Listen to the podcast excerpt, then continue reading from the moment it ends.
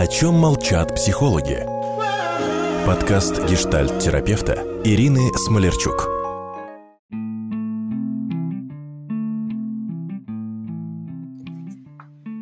Здравствуйте, дорогие друзья! Сегодня я хочу поговорить с вами о такой необычной, но э, старинной, традиционной, я бы сказала, даже древнейшей теме нашего общества. И э, что бывает редко, я приглашаю меня послушать сегодня не только мою традиционно женскую аудиторию, детскую аудиторию, но еще и наших мужчин. Э, для вас тоже будет э, моя лекция, мини-лекция, весьма полезной, потому что я хочу говорить сегодня с вами на такую щекотливую, морально-нравственно окутанную тайной э, тему Э, зачем вообще мужчины обращаются э, к женщинам древнейшей профессии? Зачем даже счастливо женатые мужчины покупают услуги проституток? Не во славу первой древнейшей говорю сегодня а, об этом, а психике пострадавших жен ради. Сказала как-то витиевато я, да, но а, такая у меня профессия э, ораторская, но с точки зрения э, практики психотерапевтической совершенно не редкость, когда в моем кабинете оказываются зареванные, поруганные, э, уставшие от депрессии женщины, красивые, прекрасные, наполненные интеллектом, энергией, а, но почему-то живущие с мужчинами, а, про которых им известны вот эти вот гадкие подробности. Сразу скажу, что когда женщина а, узнает о похождениях своего мужа, первым делом все-таки стоит задаться вопросом к себе, почему он это делает настолько театрально и демонстративно, чтобы она смогла об этом узнать. Это явно потребность мужчины о чем-то прокричать своей женщине. Вот когда она узнает, что муж купил э, резиновую зину или тормошил чужое безмолвное тело где-то там на мальчишнике в бане, э, на корпоративе, ну, что я буду говорить, адреса, где водятся э, такие люди, да, э, здесь в женщине, мужчина, услышьте меня, э, уважающая себя женщина, она не наполняется ненавистью, ревности, если она психически здорова. Да? Вот этого бреда ревности, которым страдают э, там, люди психически сильно нарушенные, в ней нет конкурентной боли.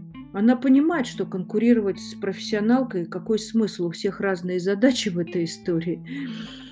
Здесь э, в женщине плачет душа. Но знаете, вот когда стоит елка пахучая, пахучая такой хвоей, таким лесом, да, и подошел какое-то животное, да, и сделало свое дело. Вот это ощущение, что под елкой насрали, оно не покидает женщину всю ее жизнь. Что у нас было не так – что он обратился к суррогату.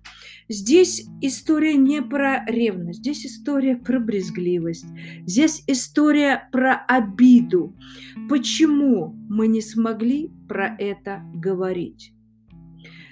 Да еще и чувство вины да, в, в наших прекрасных женщинах, дочерях партийных функционеров за аморальность мужа чувство вины начинает подтачивать самооценку женщины. Вообще, я вышла замуж за а, какого-то э, сексуального маньяка или за мужчину, который сильно не уверен в себе, почему он ходит за услугами э, к профессионалам, почему он не может со мной говорить про свои желания, да? Почему он выбрал суррогат вместо нашей любви? А может, я фригидная? А может, я толстая? А может, я слишком худая?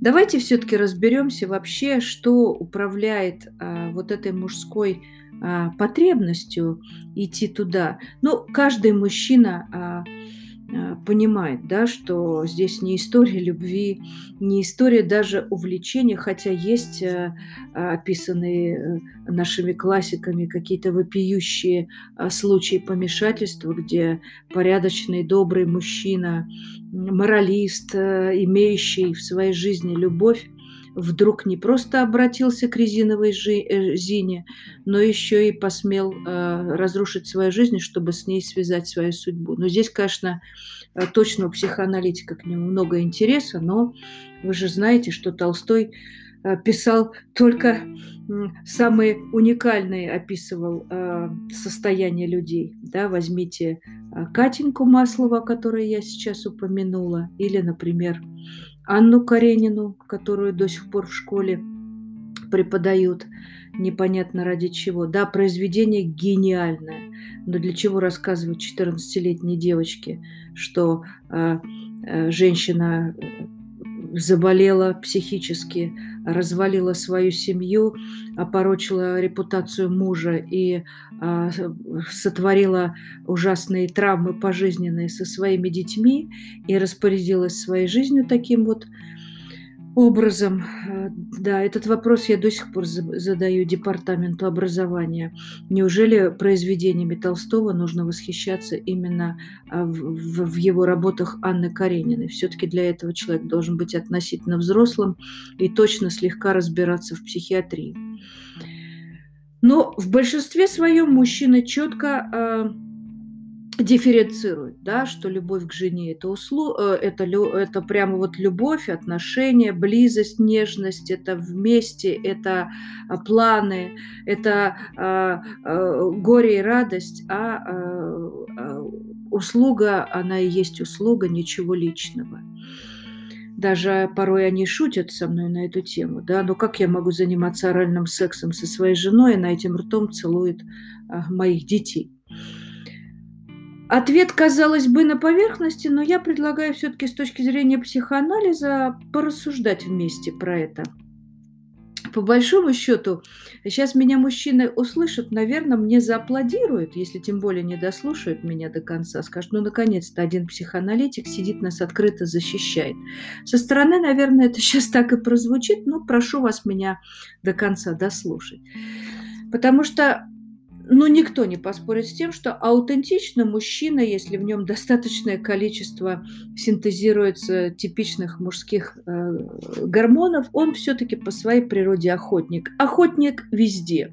На работе, в карьере, в воспитании своих детей, ну и, естественно, на любовном фронте э, провожать каждую женщину взглядом и за это время успеть представить парочку позиций с ней. Это, в общем, свойственно мужчинам, и пусть так будет, потому что это свидетельствует об их а, сексуальном здоровье. Другое дело, куда они а, свое возбуждение, глядя на новое тело, несут дальше. Да, если у него все в порядке с головой и он правильно выстроил свои отношения, то вечером у него будет офигенский, красивый, романтический Э, э, такой сеттинг с женой, да, если он все-таки увидел э, постороннюю тетку и ради нее готов все развалить в своей жизни, ну это опять э, интерес психоаналитика, что у него там в голове и что у него доминирует в это время, да, инстинкт охотника или все-таки здравый смысл, мы же все-таки люди. Но представьте себе ваше белье, ваши запахи, да, вот все, что происходит в длительной, предсказуемой истории, они становятся для мужчины-охотника, да простите меня, женщины, все-таки трофейными. Он так устроен. И гнетет его половая скука, как говорил наш великий Гида Мапасан. Порой даже в утренней эрекции это половая скука, да, если еще она сопровождается какими-то предварительными э, непониманиями в семье или конфликтами, или уж уничижениями мужского достоинства, то здесь мы, конечно, имеем э, сексуальные проблемы как следствие других проблем. Да? Но я спешу успокоить всех моих женщин. Половой интерес и любовь в голове мужчины, они вещи неродственные. Это мы, мамашки, во, во всем виноваты, потому что учим своих сыновей ответственно любить своих женщин. Да? А вот с архаическими, древними такими инстинктами пусть справляются наши мужчины порубкой дров. Вспомните Челентана, которого спросили, помните, когда прекрасная Арнелла Мути к нему пожаловала в его глухую э, мужскую э, такую э, э, келью э, э, холостяцкую, да, она его спросила, как вы тут вообще со своими мужскими потребностями справляетесь? Он говорит, виноград топчу и рублю дрова.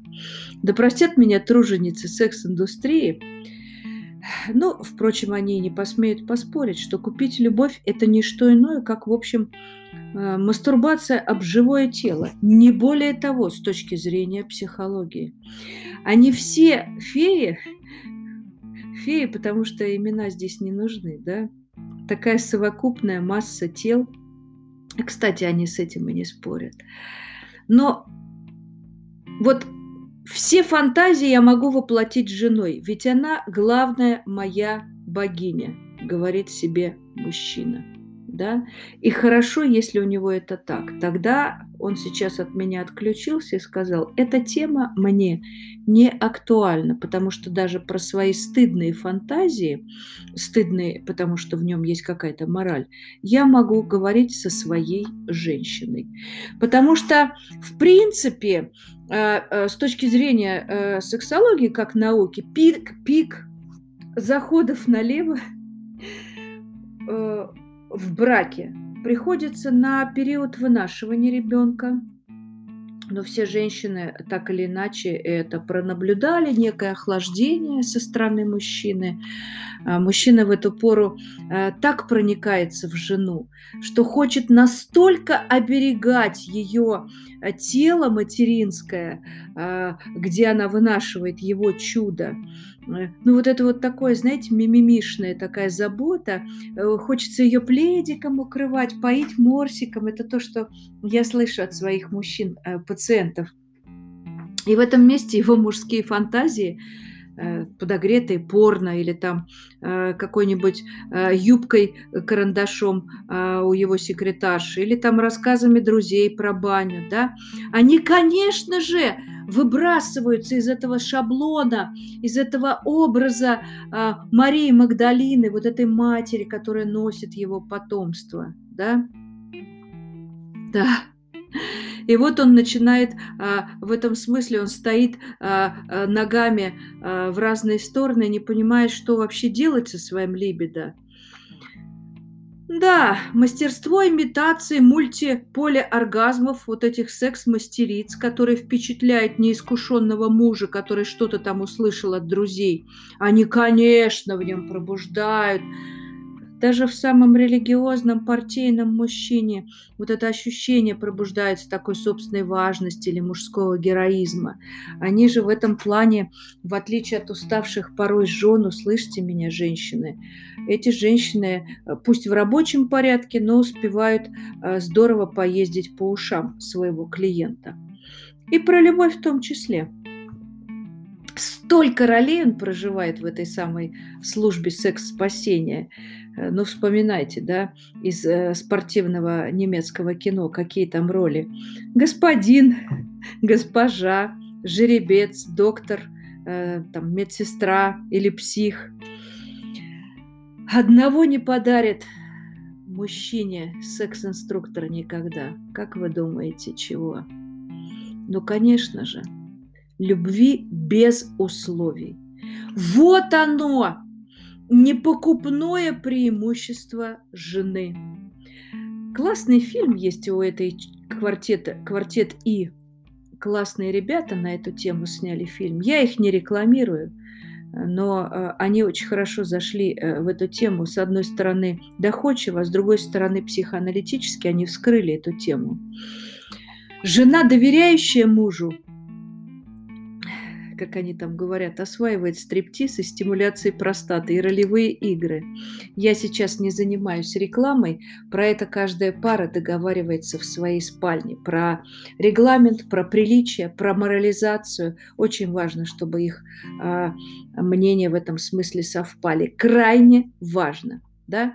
Потому что э, про секс-девиации мужа да, за любые деньги с проститутками, жена все-таки должна знать. Вот здесь опасная для семьи а, такая психиатрия в поле, я бы даже сказала, и уголовного кодекса. Я про девиации, которые, эм, за которыми, возможно, муж ходит э, к проституткам, да,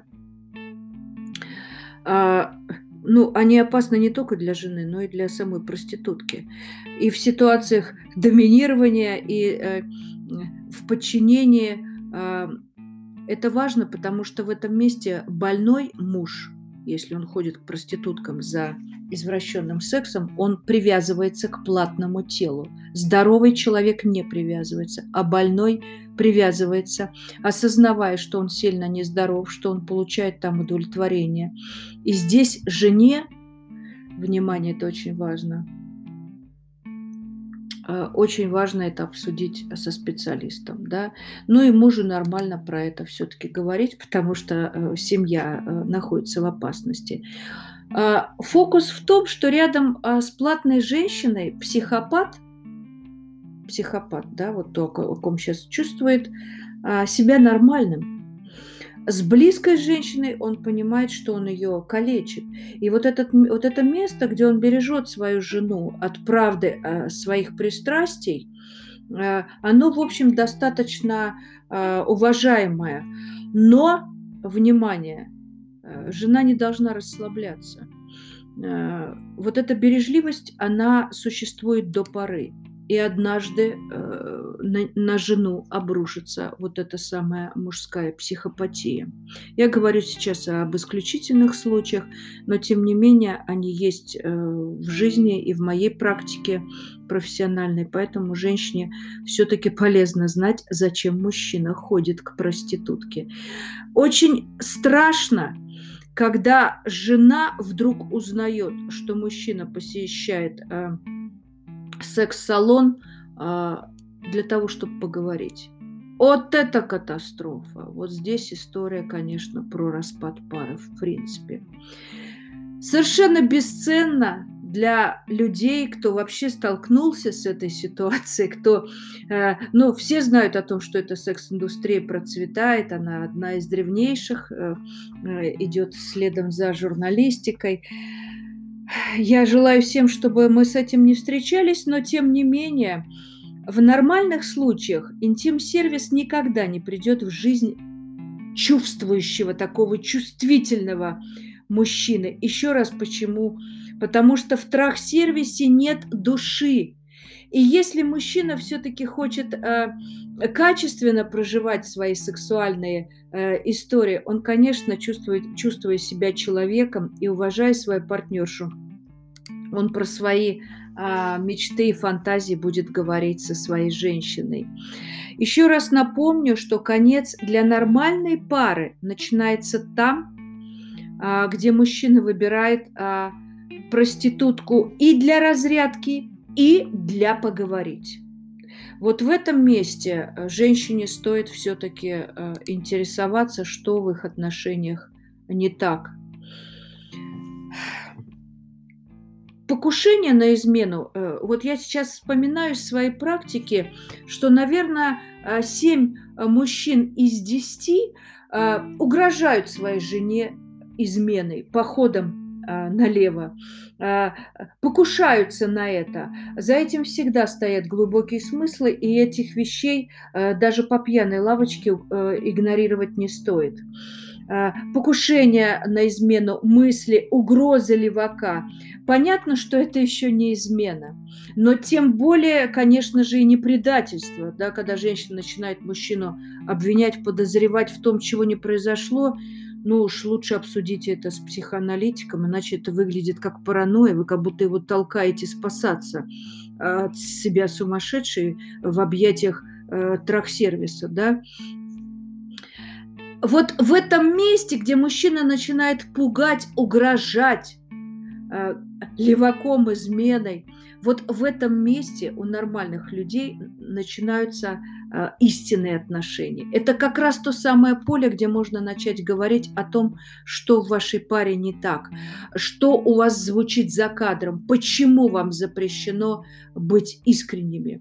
Да, в спальне, как известно, э, для пары, если всех все устраивает, запретов нет. Как правильно говорить в отношениях, мы учим на курсе искусства диалога. Э, э, приходите к нам на занятия. Но мне сейчас важно вам сказать самое главное. Начиная отношения, или уже, э, если сегодня, на сегодняшний день, послушав мой эфир, вы чувствуете, что у вас какая-то тупиковая история. Ни в коем случае не устраивайте своему партнеру допросы, не говорите, вот я послушала Смолерчук, а у тебя там оказывается то-то, то-то, или мне так кажется, или мне приснилось, или я нагадала себе на кофейной гуще.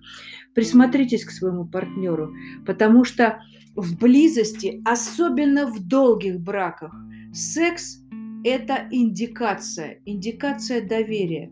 Это не значит, что он должен через 20 лет у вас быть таким же, как в студенчестве, на потолке э, там, или э, в туалете самолета. Нет, но по сексу мы чувствуем, насколько мы близки. Пусть это будет быстренько-быстренько, как у Никиты Михалкова, «сама-сама-сама». Это блистательная фраза про вот этот такой стандартный супружеский долг. Но в нем есть столько успокоения для двоих. Вот присмотритесь, что происходит с вами, когда у вас случается, пусть секс не на потолке, пусть он супружеский, но что в этот момент чувствуете вы?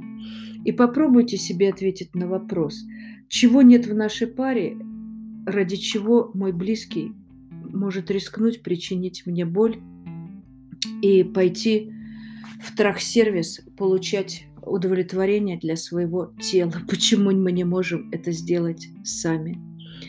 В добрый час, до скорых встреч. Ждем вас на нашем чудесном курсе искусства диалога, где вы научитесь и конфликтовать, и договариваться, и уговаривать, и убеждать до скорых встреч, мои дорогие. И напишите мне обязательно, какую тему бы вы хотели раскрыть. До свидания.